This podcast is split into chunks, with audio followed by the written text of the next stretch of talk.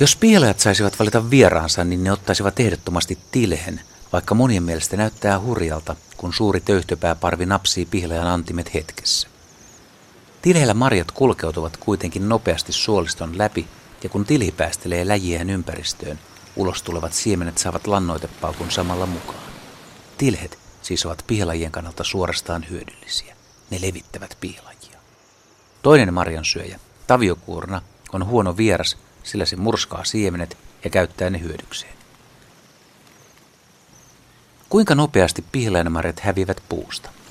Tämä on summittainen laskelma. Sanotaan, että suurikokoissa pihlajassa voisi karkeasti arvioiden olla 1500 marjaterttua. Jos yhdessä tertussa on 50 marjaa, puussa on silloin 75 000 marjaa.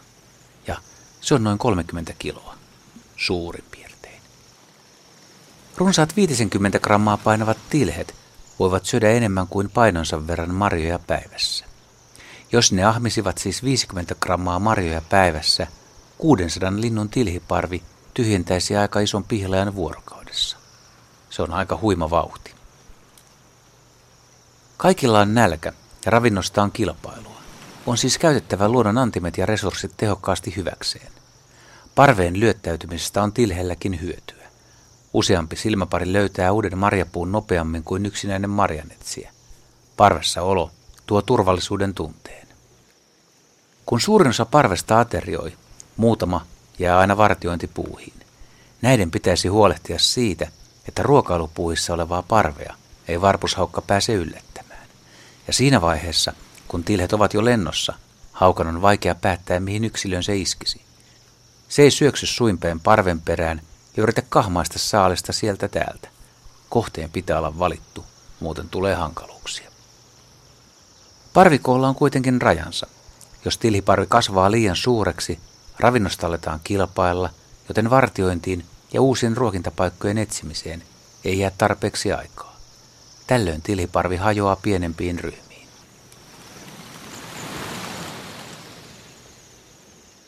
Tilhellä on perinteisen käsityksen mukaan huono, juopottelijan maine. Tämä uskomus on kuitenkin väärä. Vaikka tilhet innolla ahmivat käyneitä pihlajanmarjoja, ne eivät yleensä humallu. Tilhellä on muihin varpuslintulajeihin verrattuna poikkeuksellisen suuri maksa, 7 prosenttia koko linnun painosta. Tilhi pystyy tehokkaasti polttamaan alkoholeja.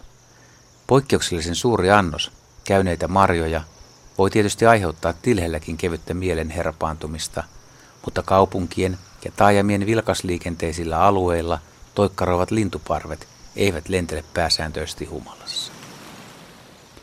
Tilhien lähes holtittomalta vaikuttavat lentelyt johtuvat pikemminkin turhan vilkkaasta pakoreaktiosta.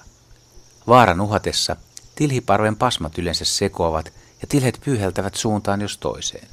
Tällöin niitä kopsahtelee autojen tuulilaseihin ja talojen ikkunoihin.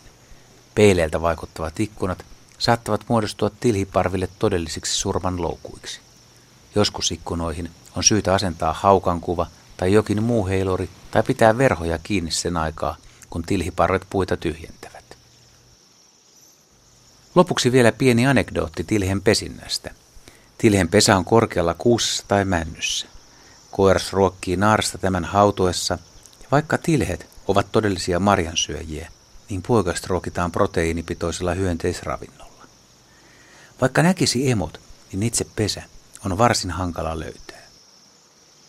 Tiettävästi maailman ensimmäinen tilhenpesä löytyi samana vuonna kuin Suomen ensimmäinen postimerkki julkaistiin, siis 1856.